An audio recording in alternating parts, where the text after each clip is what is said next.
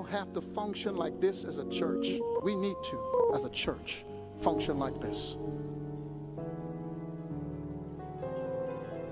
We can't come back on this comeback, not focus on being restorers. God don't do all of this for us to go, we back, hallelujah, praise the Lord, God kept me. See, that's selfish. If I hold on to you and blessed you, protected your back, surrendered you from being touched by Satan, when you come back, be restorers. Because not everybody trusted God like you.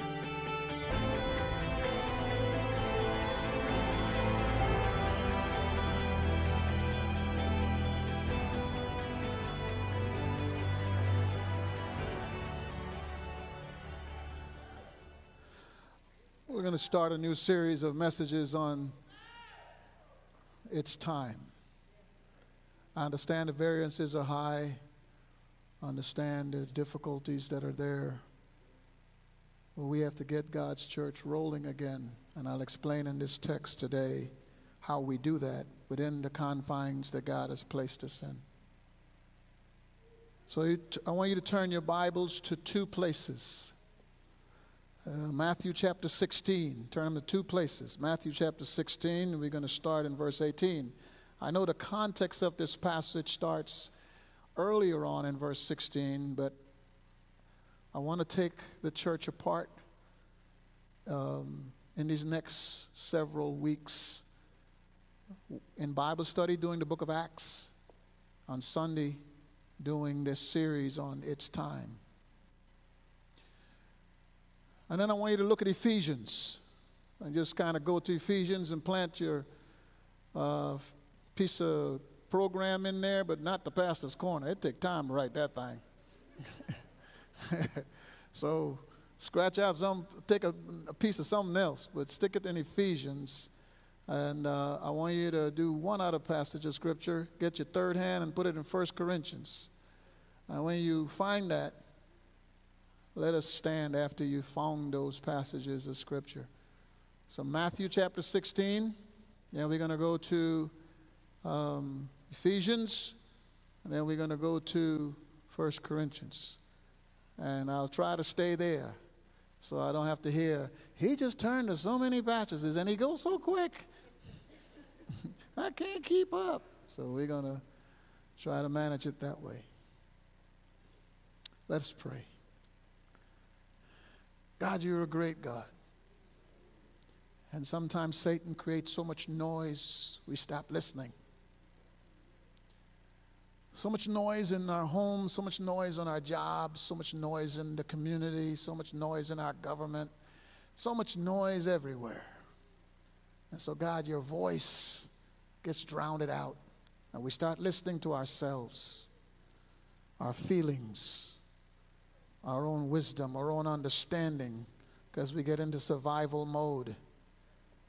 And God, you keep telling us we're not here to survive, we're here to thrive productively.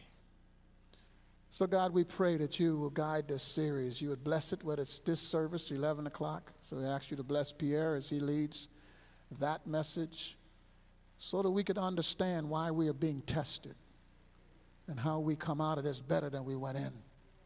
More focused, more productive. So that, like the New Testament church, who've been through a whole lot more than we did, we will become more productive like they did, not less productive. We will be like the man told the Sanhedrin, God, if you leave the Christians alone, they will dissipate. But if you keep fighting them, they will grow. They got better, God. Help us to be better. In Jesus' name, amen. Let's look at Matthew chapter 16.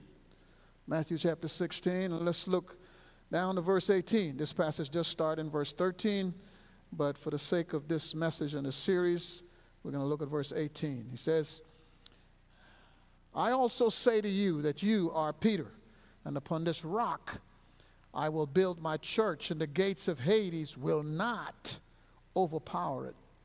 I will give you the keys of the kingdom of heaven, and whatever you bind on earth shall be bound in heaven.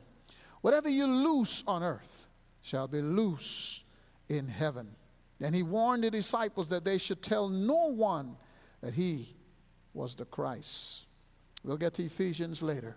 You may be seated. When I was a boy growing up, I um, used to get mad on Sunday mornings. I used to get mad on Sunday mornings because we had devotions and you get dressed in your church clothes and you couldn't move. You couldn't move. You put on your church clothes and you didn't have a shirt on when you were eating breakfast. Dad is doing devotions, then you put your shirt on, and then you get in the car. And I'm the seventh child of eight kids, so you get to sit on the hump of the car. Anybody remember the hump of the car? You sit on that hump of that car. Cause you, you, you got to sit forward because there's 10 people in a four door car. That's how it was. And while I'm driving out the, in the garage, uh, crossing, we had a little bridge, a little trench there, and then there's a bridge, and we cross over that bridge. All my friends are in the yard playing. That made me so irritated. My neighbors, our neighbors didn't go to church. So they were out playing, they were having a ball, they were having the good times, and they're telling me all about what they're gonna do on Saturday with a whole lot of chores on Saturday, because they have to get up and do all these chores, and then not until in the afternoon you get this break. And then you get to play, and then you got to come in for dinner, and, and they're telling you, man, tomorrow we're going to do this, tomorrow we're going to do that, and you're literally seeing it as you back out. They're having a ball, and I'm sitting in church. And the smaller kids had to sit next to the parents had to sit next to the parents. And in Guyana, South America, you were not allowed to have long pants on until you're 12. So my mom, if you misbehave, would slap you on the inside of the thigh, of the thigh, right there. Up to today, my kids know if you want to get dad instantly mad, slap him right there. Uh, he'll get mad in a second. My mom used to go, pow! So you're sitting next to her, and she's sitting right here. My dad is right there. And my brother, who is smaller than me, he's having a ball. She put me next to her. And if I misbehave, because he's doing all kind of stuff, so she feels his movements through me. And she would slap me right there. Ah, I was looking forward for a long pants forever. I remember those days. And I would, I can't tell you, I, I, just jumped up and was excited about church. And many times inside of my heart, I would ask, why church? Why I gotta go to church? I get beat up. I miss fun. Can't play in the churchyard because you got on church clothes. And if you mess it up, you're dead. You are literally dead. Going to church, you get killed. Why am I doing this? And it's interesting that it never left me. It never left me as to why church. It became a passion to study this whole thing. Seminary gives it ecclesiology. Why does God make such a big deal? And now, today, we live in a culture where everything is on Sunday. They don't want us to be here. A matter of fact, I was looking at the football movie about people getting head injuries, and in the midst of the movie, the guy says, Oh, we own Sundays now. Church don't own Sundays, we own Sundays. And he's right. Whether we like it or not, he is right. It's no different than in the day of Christ. say, oh, yes, it was. No, it's no different than the day of Christ. Where did Christ find Peter them? Fishing. Where did Christ find Matthew? Tax collector, the toll booth. They weren't the church people, they were the non church people. At Pentecost, they would look at them and say, Who's these men? Who do they think they are? In other words, they're not among the Pharisees, Sadducees, and scribes. They're not among the Sanhedrin. He's a non educated guy standing up here talking. Jesus Christ came in a time when the temple was so corrupt, he would turn the tables upside down. He came when Pharisees and Sadducees did a lot of corrupt things, calling it the temple, when they were building themselves into making much of money. And that's about all they focused on while they try to get the people to do what God says. And Christ, in the midst of this chaos and the midst of all that he's doing, you would think he would say, Come to Jesus and let's stop doing all of that because it didn't do no good for you. No, he says, No, let's talk about this rock. Let's talk about this rock in the midst of a pagan society because Jesus Christ, where he's standing teaching this passage, there is a whole lot of pagan temples around. Because what they would do, that's why the Jews hated the Gentiles, is because they would come into Jerusalem, conquer Jerusalem, and then when they pay their taxes, they would build their temples to their gods. So instead of building churches or temples to, to Jehovah, they would build it to their gods. So that's why they hate them for taxes and they would hate the tax collectors as well. Not just because they would take their kids and make them work in the fields to pay taxes, but also because when they pay the taxes, they go build these temples smack dab in Jerusalem. That's what you have today. And that's why there's so much infighting on who owns Jerusalem. Jesus Christ stands in the midst of all of that mess and says, Let me tell you, the thing you need the most is this rock. Come on, Jesus, you don't understand. We need more Pharisees to be better. Fix them. Fix, fix, these, fix these Sadducees. Fix them high priests. Come on, fix them, Jesus. Don't just turn the tables upside down and whip. No, no, no, Jesus Christ. Go in there since the Bible says as, a, as Jesus the Christ, you would have a zeal for the temple and take your zeal and turn it upside down and stand in the middle of it and preach. No, I'm not going to do that. Jesus Christ, come on, man. You're the Christ. You've been healing people, doing all these massive miracles. Change it now. No, not. I'm talking to you, and you will build this rock. See, folks, we come to all this chaos and we see all that is taking place, and we look around and we want Jesus Christ to fix it the way we say. And Christ is saying, No, the way I'm going to fix it is the same way I fixed it in that day. Even when I was done, it didn't, still didn't seem fixed, but it was fixed. That's why you're here today. And that's why he comes and he says, We can do church where we just come, sing, and go home, or we could make this the most powerful organism on the known planet. We could come to church and we could put in our time to get to heaven, or we could bring some heaven on earth by the way we put in our time productively. So Jesus Christ is saying, Yeah, I see all the, uh, the COVID and wars and rumors of wars, and I see all of this coming. I see all the problems. I'm telling you it's the last days, but I'm still telling you here is the answer to it all. We just don't see that anymore. We just see this church. We just see, we even think we call this church when it's worship. It's not church. It's worship. It's, it's like saying, because I sat down and had dinner with my family, we had, di- we had family. No, we didn't have family. We had dinner as a family. But we didn't have family. We even relegated the church to Sunday morning. The minute you start telling people, let's get past Sunday morning and make this a critical part of your life, people ain't got time for that. Our young adults even question why I got to go to church.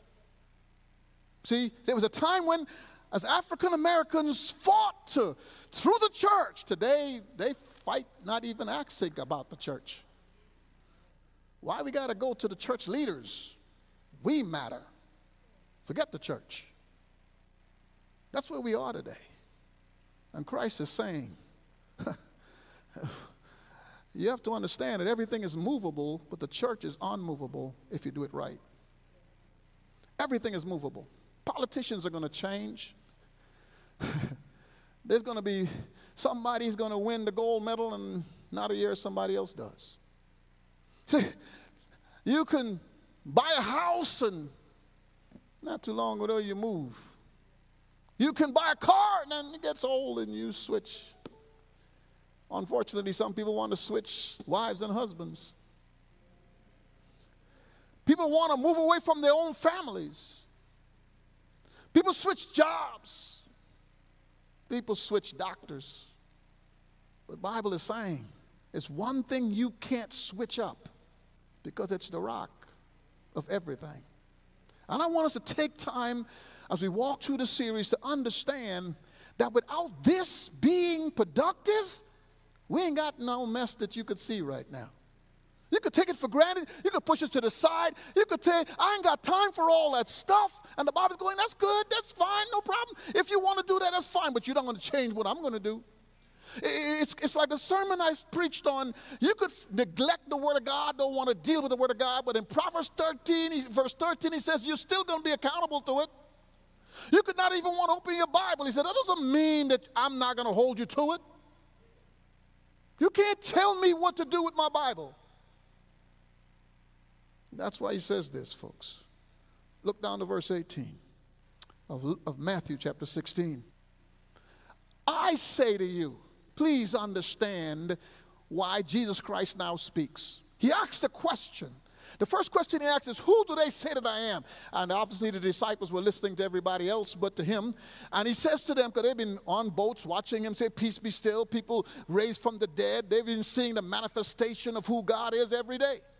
So you would think no matter what they were hearing, they would know this is the Christ. But they still couldn't know what is the Christ. When God reveals that to Peter, after God reveals that to Peter, then Christ speaks. I like that. You could go right past that. And the Bible is literally saying, here, what he's saying, he's going to continue to say. And he's saying what I'm saying will never stop being said because what I'm saying is always going to be what I'm going to say. I'm never going to change saying what I'm going to say because what I'm saying is always needs to be said because what I'm saying is what needs to be said no matter what's being said. No matter what is being said, this is it. And I can only say it after my Father reveals it to you. Watch this carefully. Watch this carefully. He says, I say to you that you are Peter, and upon this rock I built my church. Now, he's playing with words here. Peter, Petros. Rock, Petra. What is he trying to say and why would he say that? Now, there's a whole lot of debate in, in theologians and stuff uh, about these different things. But to, uh, to me, in spite of all that I've heard and all that I've read, it comes down to this rock is not Peter. Look at 1 Corinthians chapter 10, verse 4. The rock is not Peter. It's upon this rock. It's upon this rock. So when you go to 1 Corinthians chapter 10, verse 4, he will tell us very specifically who is the rock. He says to us that Jesus is the rock. So it's not Peter that's the rock, it is Christ that is the rock. That is that he's, that he's going to show, show, show us in 1 Corinthians. It's supposed to be chapter 4, verse 10. No, that's not correct either. Look at, look at 1 Corinthians chapter 3. 1 Corinthians chapter 3. 1 Corinthians chapter 3. This is what he says. In 1 Corinthians chapter 3, verse 10, he says, According to the grace of God that was given to me, like a wise master builder, I lay a foundation, and another is building upon it. But each man must be careful how he builds. No one can lay a foundation other than the one that was laid, which is Christ Jesus. The person who is the foundation to everything, the person who would lay everything and make sure it remains solid, is Jesus Christ. So Peter is not the rock, Christ is the rock. What he is saying is, you announce my name to be Jesus the Christ because God revealed it to you. Since God revealed to you that I am the Christ, then on that revelation and the fact that God is establishing me as the person upon which everything will be built, I am the rock. But Peter, you are going to establish the foundation. What does that mean? Peter, you're going to build on that foundation because at Pentecost, you're going to tell everybody, you'll be the one who preaches the message. God decided, in spite of 11 guys standing here that mean something, Judas is there, but he doesn't know what he's doing. Judas is just there for the money. So, so in spite of the fact that these 11 guys are here, I'm going to add Paul later to serve the church, God has decided to call you to be the leader of all of them. And God is going to put that on you. So since God put that on you, you will be the one to preach at Pentecost. So even though you may turn your back on me, Peter, do you love me? You got to preach. Peter, do you love me? You got to preach. Peter, do you love me? You got to preach. At Pentecost, you will be the one that kickstart the church. And when Ananias and Sapphira come and lie to you, they will die because you will be the one that we recognize. When it comes to Cornelius going to Cornelius's house, I'm going to send you to Cornelius's house to include the Gentiles because upon you I will establish the leadership of the New Testament church but you cannot do it unless you are revealing to you, what's revealed to you is God's word through you, is what God is saying through you. And until God does that, you can't speak, Peter. You can't talk. Whatever you say doesn't matter because you're going to say Elijah and all these different people. But when God touches you, you will say the Christ.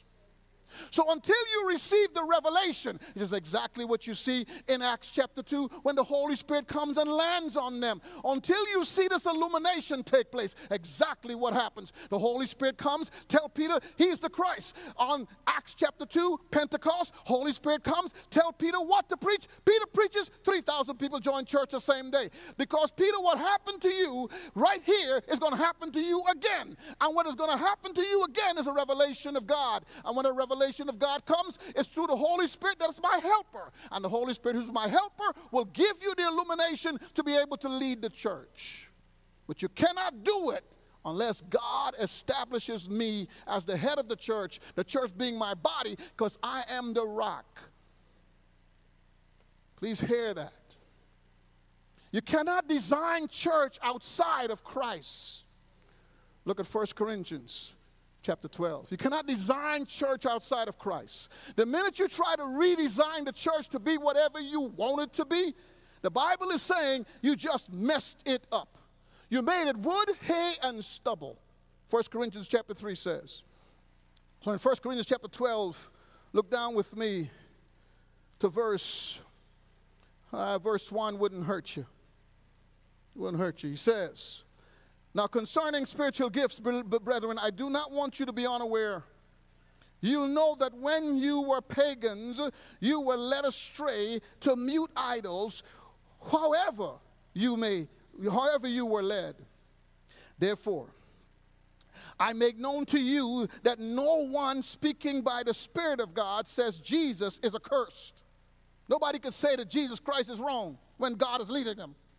And no one can say Jesus is Lord except by the Holy Spirit.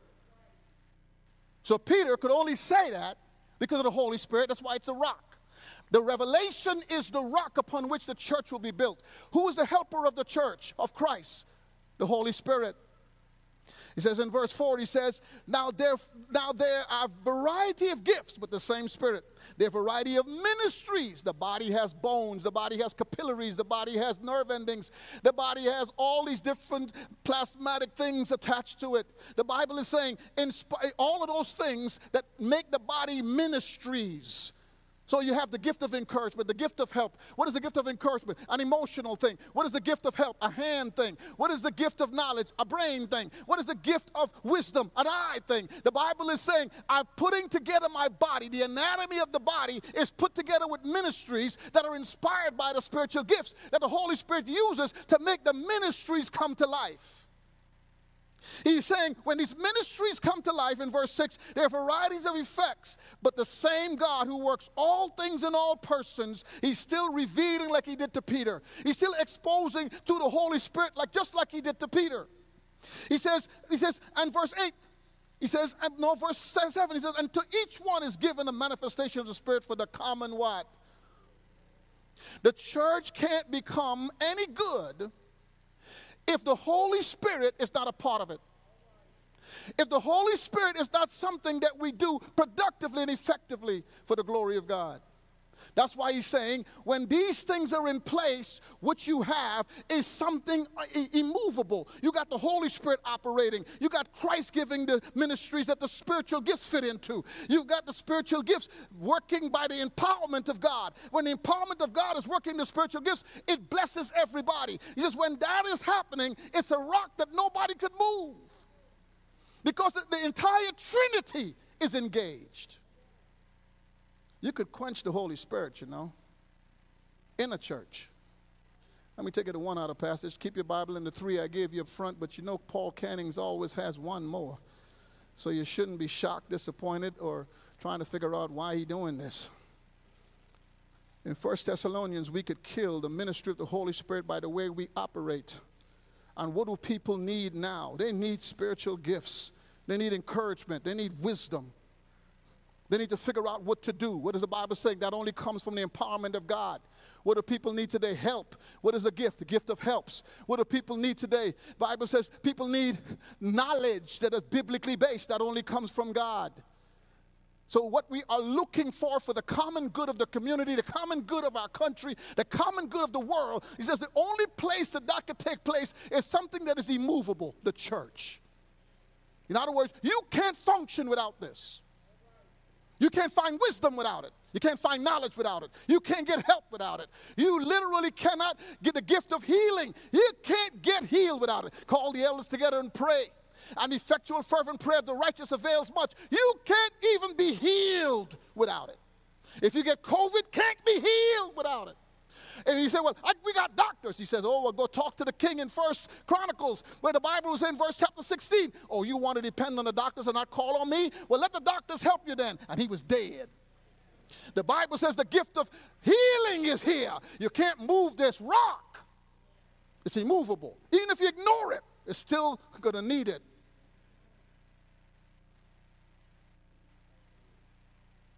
in 1 Thessalonians chapter 5, verse 14, he says, We urge you, brethren. He says, respect leadership from verse 12 through verse 13. That's how you live at peace at the end of verse 13. If you mess up leadership, there ain't gonna be no peace. In verse 14, he says, We urge you, brethren, admonish the unruly, encourage the faint hearted, help the weak, be patient with everyone. See that no one repays another with evil for evil, but, and always seek after that which is good. Where, who, who, who develops good? God. Good could only come from God. He says, for, any, for, for one another and for all the people, rejoice always, pray without ceasing. Prayer must be an active part of your church. In everything, give thanks. Stop complaining. He says it's a sin. For this is God's will for you in Christ Jesus. Do not quench the. If we don't operate as a church, we shut the Spirit of God down, then we expect this rock to work. And then when we expect the rock to work and it doesn't work, we get mad at the church and say, What is the church doing? What is the church doing? How's the church not productive and powerful and doing great things when they say Jesus Christ is the head of it? Well, we shut it down by shutting off the Holy Spirit. You could have, uh, you could have uh, a washer, a dryer, a refrigerator, all these things in your house. Don't pay electricity and none of it works. Even the roaches recognize that. They show up. Air condition goes off.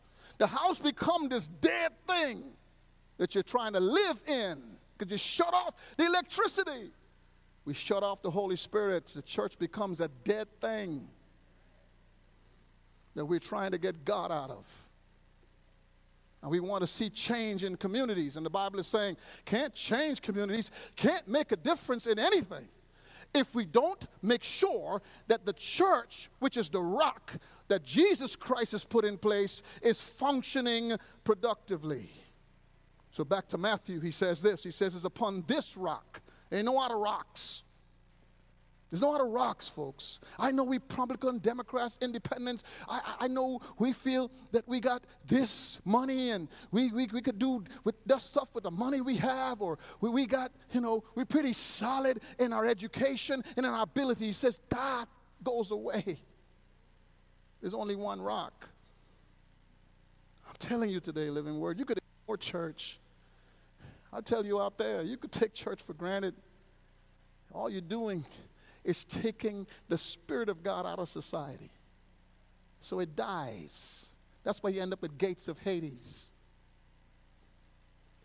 You want to overcome these problems, but you can't because you're ignoring the very thing that builds you. Look at this carefully. I will build whose church? My church. My church. You know, one thing I learned about folks if they start giving a whole lot of money, they start thinking they got power. That's one thing I've learned about people and money and stuff, you know, like, oh, I gave a lot of money to this church. You couldn't give it if you didn't have breath to go work the job. Or people that have been at the church a long time. Well, I've been here a long time. I'm going, okay, I'm so have I. That still don't make me own it. I know your child for a long time. That don't make me the parent. I've known your child since it was down here. Does that mean that I'm the parent now? Could I walk around and say, Well, I know your child since they were five years old. So I could tell you what to do with them. You would slap me upside my head. This is my child. God has owned this church for eternity. What is our 20 years, 30 years, 40 years in a church? He's been owning it forever, and He died to give birth to it. When did we die? There's one reason why I think that is huge for me. I used to get mad at my parents when guests come. They get the best food. They could sit in the living room that had plastic is taken off the couch and they get to sit there.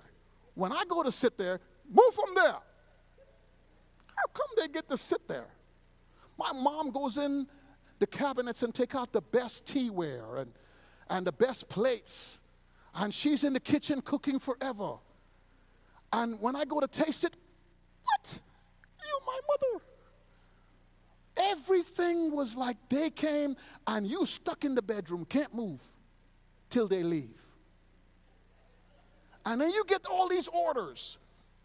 Paul, or whoever's else in the rest in the bedroom, bring this, bring that. You're like the slave walking over there. Yes, ma'am. And you got to be polite or you die after they leave. You know, you go there, you go, yes, ma'am, yes, sir, yes, ma'am. And you put it down, and you make sure you put it down just right. And you put it down, you better not spill it. You put it down just right, you get everything just right, and then you go back. You, I just felt like, why don't I just put on a black outfit, put a towel over my hand, and you stop calling me your child. Because that's how special they were. And I mean, when they leave, you got to clean up behind them. God, forgive me the thoughts that went through my mind. Especially when I got in trouble one time, and a man came to tell my dad about it, not one time, but another time, and came to tell my dad about it. And my dad invites the guy in, gives him, my mom brings him tea and cookies, and I show up at the house, you know, just having a blast with my friends. And, and is this the son? Yes. Son, go in the room. What is this going on? This man said, What does he have to say over me? I'm your child. But he, this man, I known him for a long time. He's a good man. I know, want to hear nothing like that. You're going to whip me right now. Just get it over with. For some reason, when Christ says, My church, you are his children. This is his building. And what I do with it, what I do with you, is as if the same way I was responsible for guests. It says, My church. I own it. It is all mine. And you dare not ever put your name to it. You can't find my name nowhere. Pastor Cannon said, What about the cornerstone? You're going to put your name on the cornerstone? No, man. I ain't like eating like eat. I don't like eating grass like Nebuchadnezzar did. When we come into his building, Many, how many times have you gone to some place and you're at somebody else's house? You dress a certain way. You act different. If you and your wife didn't get along all the way to that dinner at somebody's house, you act like y'all are in love. like everything is just right. The car is clean. Your best clothes is on. All these different things. Why, when we come to His church, we got issues. See, when we know we're invited to His church, because we're part of His kingdom, and we were born in sin, shaped in iniquity, with foolishness in our hearts, doomed for hell, we should be running like David did to his church. How could we know that the Lord has his church And it is His church that He is inviting us into when He's taking care of us all week. And when He is saying, This is the only place that you could be built up. This is the only place that you could be developed spiritually. This is the only place that you could develop the inside spiritually to see the evil on the outside. This is the only place the word built up means I can develop you so spiritually. When you're reading the Bible, it makes sense because the Holy Spirit is helping you to understand it. It's the only place that you could get wisdom from. So when you go home to make decisions, I give you wisdom right from here. When you are going home and you're trying to ask me for money, this is the place from which I bless you. So, how in the world, when I invite you to some place that builds you up and it's my place, if I'm important to you, if I'm somebody significant to you, why is it I got to make you come? When, when the job tell you to come in, you there. When your best friend invites you over, you there. When somebody important invites you to dinner, you there. If the president of America invites you to the White House, you are flying there as fast as you can. You got somebody else's earrings on. You got some new person's else dress. You could be somebody else's suit. But you're going to look good because you at the White House. Why does God, when He said, This is my house, my church, I died for it, I rose from the dead, I'm the one who sustains your life, why does He have to make us come? Why does He have to convince us to come? We don't respect Him. We respect the money of the job respect the friendships that we have, we respect the White House, but we don't respect him. So when he said, This is my church, this is my place, where the only place I'm going to reside in, the only place that I will ever make an impact in, because it's the rock for all the, the world, we ignore it. We ignore it. That's why he says this. He says, And I say to you, look at verse 18. And I say to you that upon my the gates of Hades will not overpower it. Now, now, now folks, watch this carefully. Got to watch this. The gates. Where are the gates? He didn't say in the lake of fire. He said Hades. So if a sinner, when a sinner dies, they go to Hades. Let's just say Hades is here and the lake of fire is there. They know they're going there, but they're in Hades first. Satan's demons have not been cast into the lake of fire, they're in Hades. So, Hades, what Hades was in their minds when they look at it as Jews, is that they did not get a trash truck to come pick up the trash. They took the trash to a dump, and the dump constantly burned. They would put the trash in the dump and it would just burn, burn, burn, burn, burn. So it never stopped burning because everybody keeps putting trash in there. And the more you feed a fire, guess what? It fires. So they're constantly seeing what they would call Hades. What he's saying is the gates of Hades, meaning that Satan is a place of death. It's a place where trash is dumped. What he's saying is Satan's death campaign starts in Hades. So when he came to kill, to steal, and destroy, he's coming out of Hades because he's trying to bring people back to it. And the place that prevents them from ever being able to come to it is the place that gives life. So if the church keep existing, people get saved. If the church keep it existing, people don't let him corrupt them because they're walking in the power of the Holy Spirit. If the church keep functioning, people get healed so he can't destroy them with disease. If the church keep existing, then the church is going to operate from a biblical perspective and the word does not return void. So if I'm going to be successful in bringing people to Hades, the place I have to attack is the church. I can't attack just anything else because I already own it. In 1 John chapter 5, he says, Satan is the prince of the earth. I already own that. So I don't have to attack it because I got it. In Ephesians chapter 2, he says, He's the prince of the air. If I want to create a storm and destroy stuff, I could do that. I already own it. So the place I don't own, because it's my church, he says, before he ever says Hades, he says my church. The only place that I got attacked is the church. You ever see how much demonic activity takes place when Christ is on earth? Look at the Old Testament and see if you see the same kind of activity. You don't. How many times have you seen a major prophet taken away by Satan to be tempted? Don't. The person you see is Jesus. Because if I could get Jesus while he has human flesh on him, the only potential I can make this man sin is when he has human flesh. So I'm going to do everything I can to cause him to sin because the minute he does, salvation is erased. And when salvation is erased, there's no hope for the Gentiles. And there's no hope for the Gentiles, I could drag folk in Hades as much as I want. And that's why he says Satan got many gates. And that's why he kept attacking Christ all the way to the cross. What's you do to Christ? I'm going to nail you. Now, folks, hear, hear me, hear me. Satan has many gates. There's COVID, there's storms, there are earthquakes, because he's talking about death. Death. There is all kind of disease that enters our body. Death. So Satan comes from Hades. His whole mission is death. So that's why you have so much death. Why are people dying?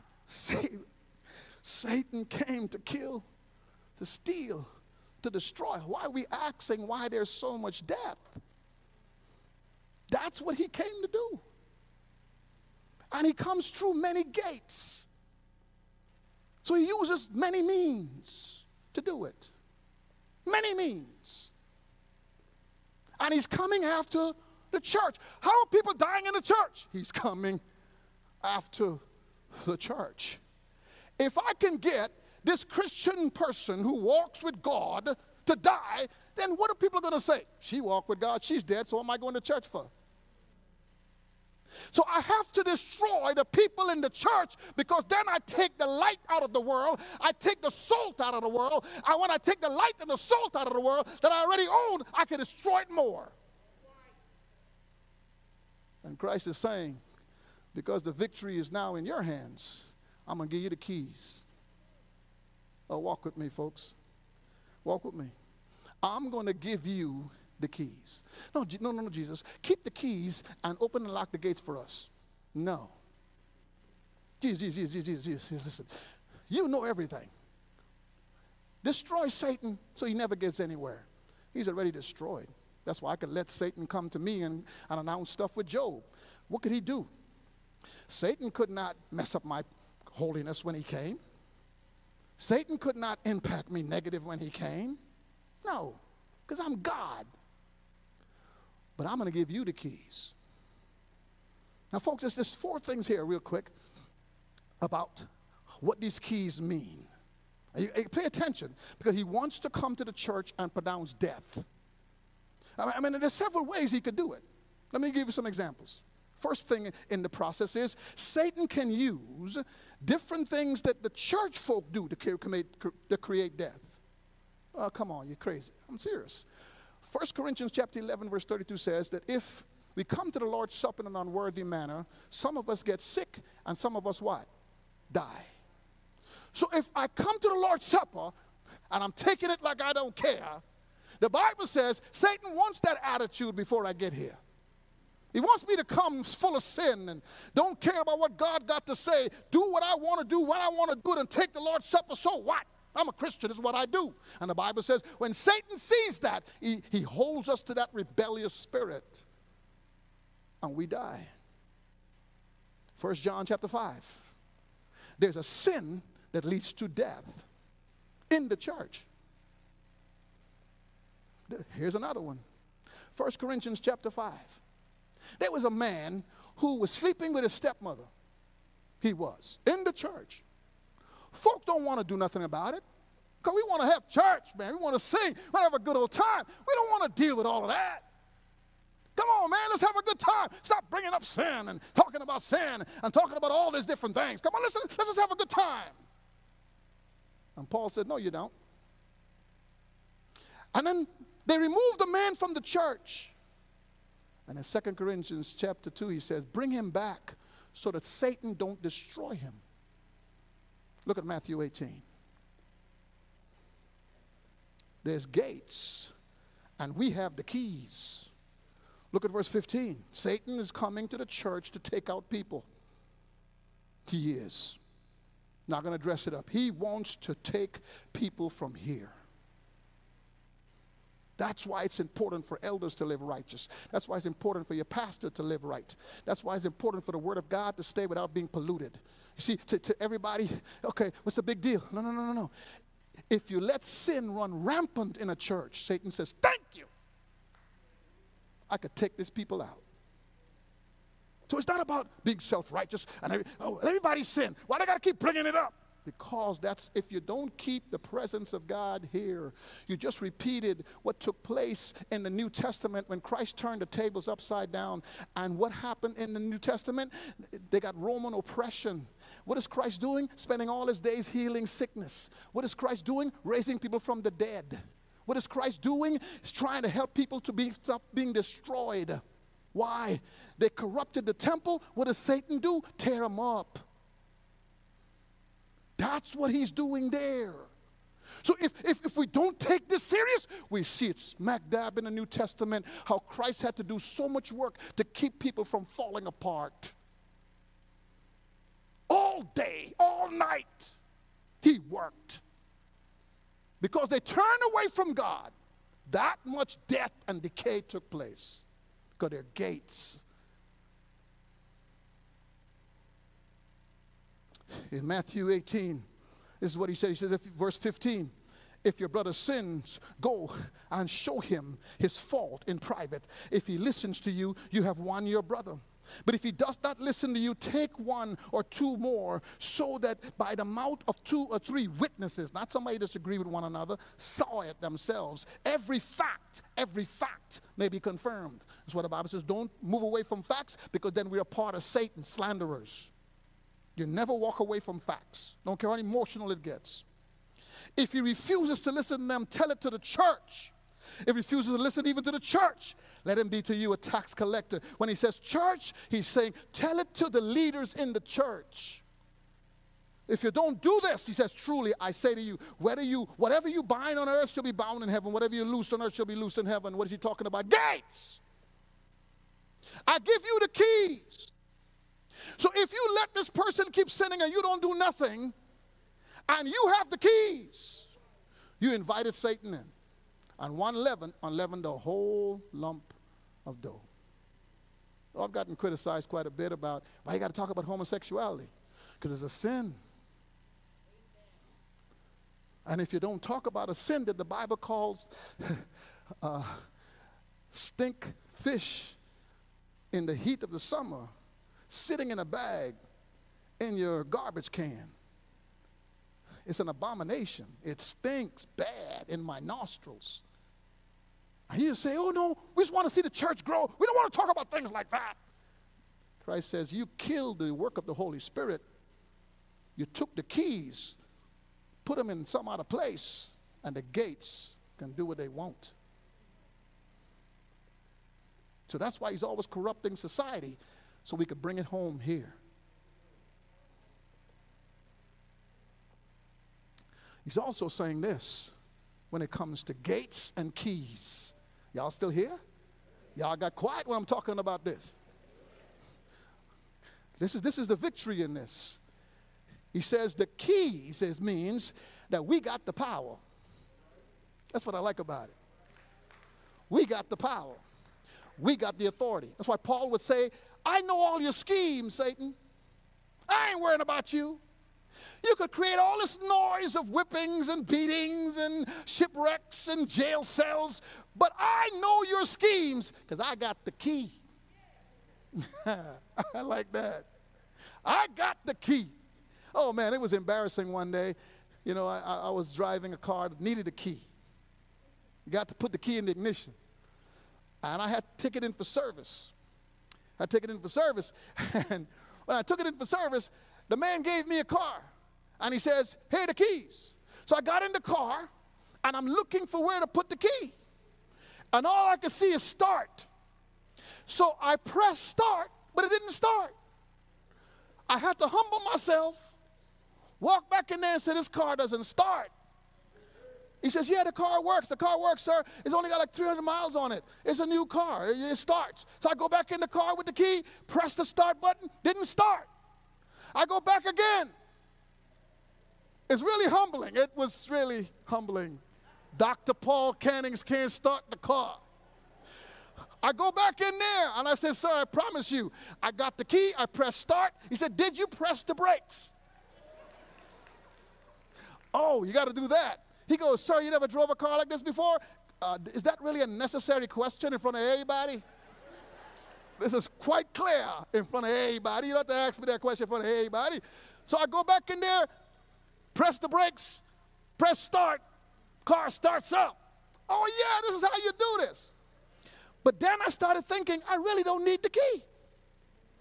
So I left the key in my briefcase in my office, go to the car and press the brakes and press start. Doesn't start. What is this? Now I'm so humble, I don't want to ask nobody.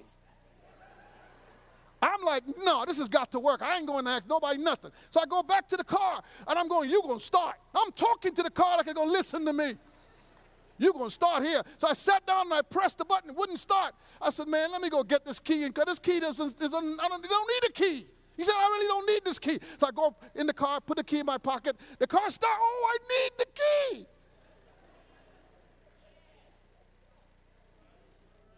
Then I left the key in my briefcase. And I put the briefcase in the back of the trunk. And I'm standing by the door and I can't get in.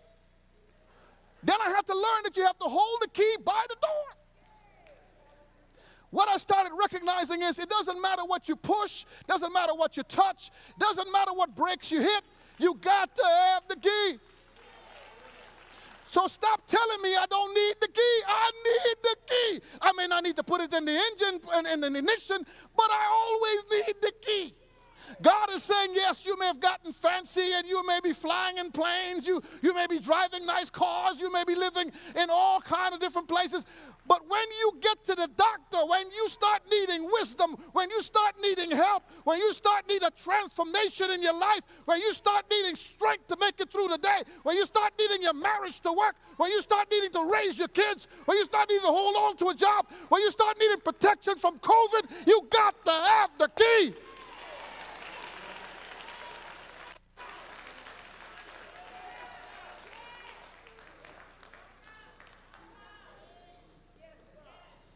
Bible is saying.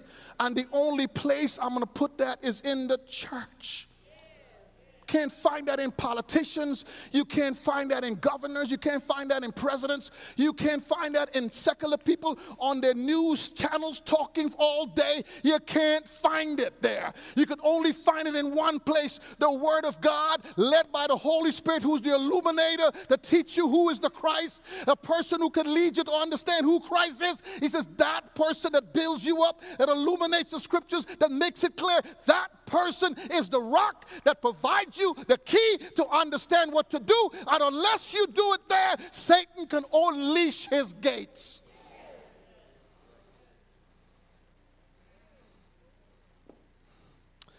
Folks, it's the bad thing about trying to teach through this is you time becomes your enemy. So let's look at this last part here. Kind of want to back up and teach you all this next week. Because if we don't learn this, we will take the most important organism for granted. If there's anything I taught my, my boys, you don't mess with God or you don't mess with family. You don't. I didn't care what was going on. I would be at their school. Something is wrong, I'm here. I remember the day when Pierre got a sh- shot that backfired on him. Backfired on him. An allergy shot that put him on a emergency room on a bed. I canceled every meeting. I drove so fast. I said, God, I'm breaking the law. This is not a good prayer. But please see at the end of it, my son. I can't get stopped right now. Oh, sorry, sorry, sorry. We, we, we can't have any emergency room right now. If you got my son in there, you do. So, but we, I, I promise, I'll give you the space. I need you to work on my son. But I got to go see my son. I got to see my son. I got to hold him and I got to pray with him. We don't touch family. Nobody get in the middle of that. I don't care who they are. we family. See, folks, one of the things we allow people to corrupt is the church. We allow people to talk about it, beat it down, talk bad about preachers. What we're doing is, the Bible says, do not walk in the counsel of the ungodly. Do not stand in the way of a sinner. Does not sit in the seat of a scoffer. But you must make a decision that the law, that a light in God's word, because that's the key. Satan has to destroy this for the gates to come loose. The minute the church is raptured, you got the tribulation period. Gates. I conclude with this. We're out of time. Go back to Matthew 16. Will not overpower it. I'll seek God's wisdom as if I come back here next week. I don't know. It will not. Please underline, double underline. It will not overpower it. You have the keys. You unlock this gate. Why do you unlock it? If a person continues to sin and not listen, you cast them to Satan. So you unlock it and you release them to Satan. But then you close it back. You better not open it and leave it open. He don't need a whole lot of space to get to you. Lock it. He says, You lock it. And when you lock it, I don't care how many gates he has. You're more than a conqueror through Jesus Christ. He who is in you is greater than he was in the world. If God is for you, who could stand against you? Be anxious for nothing. You are, even when you're broke, you, I'll teach you to be content. It doesn't matter what you're going through, I can give you the power from within. Because the minute you keep the keys and use them to whatever gate Satan has, he says, is no way he could ever break the gates down and walk in the church door. I will stand there because whatever you bind on earth, I am in heaven going, You can't touch Living Word Fellowship Church. You can't touch this person. You can't touch that person. The doctors may say this, but I'm going to tell you when I said what I'm going to do because nothing could overpower this. Here's a powerful thing if God decides that He's going to take somebody home, He says to be absent from the body is to be present with the Lord. Even in death, Hades don't prevail. Even in death, Hades can't get you. Because the minute you take your last breath, I immediately, you in my presence. You don't go through Hades first. Satan ain't got nothing to do with this first. You're immediately into my presence because this power is so powerful that even in death, it can't touch you. So when it came to death for me, on the third day, I rose from the dead. And while I was in the grave, I told the folks in Hades, You're doomed for hell. You're going to stay here forever. Why? Because the power is in my hands. Nothing could stop it because I'm the rock.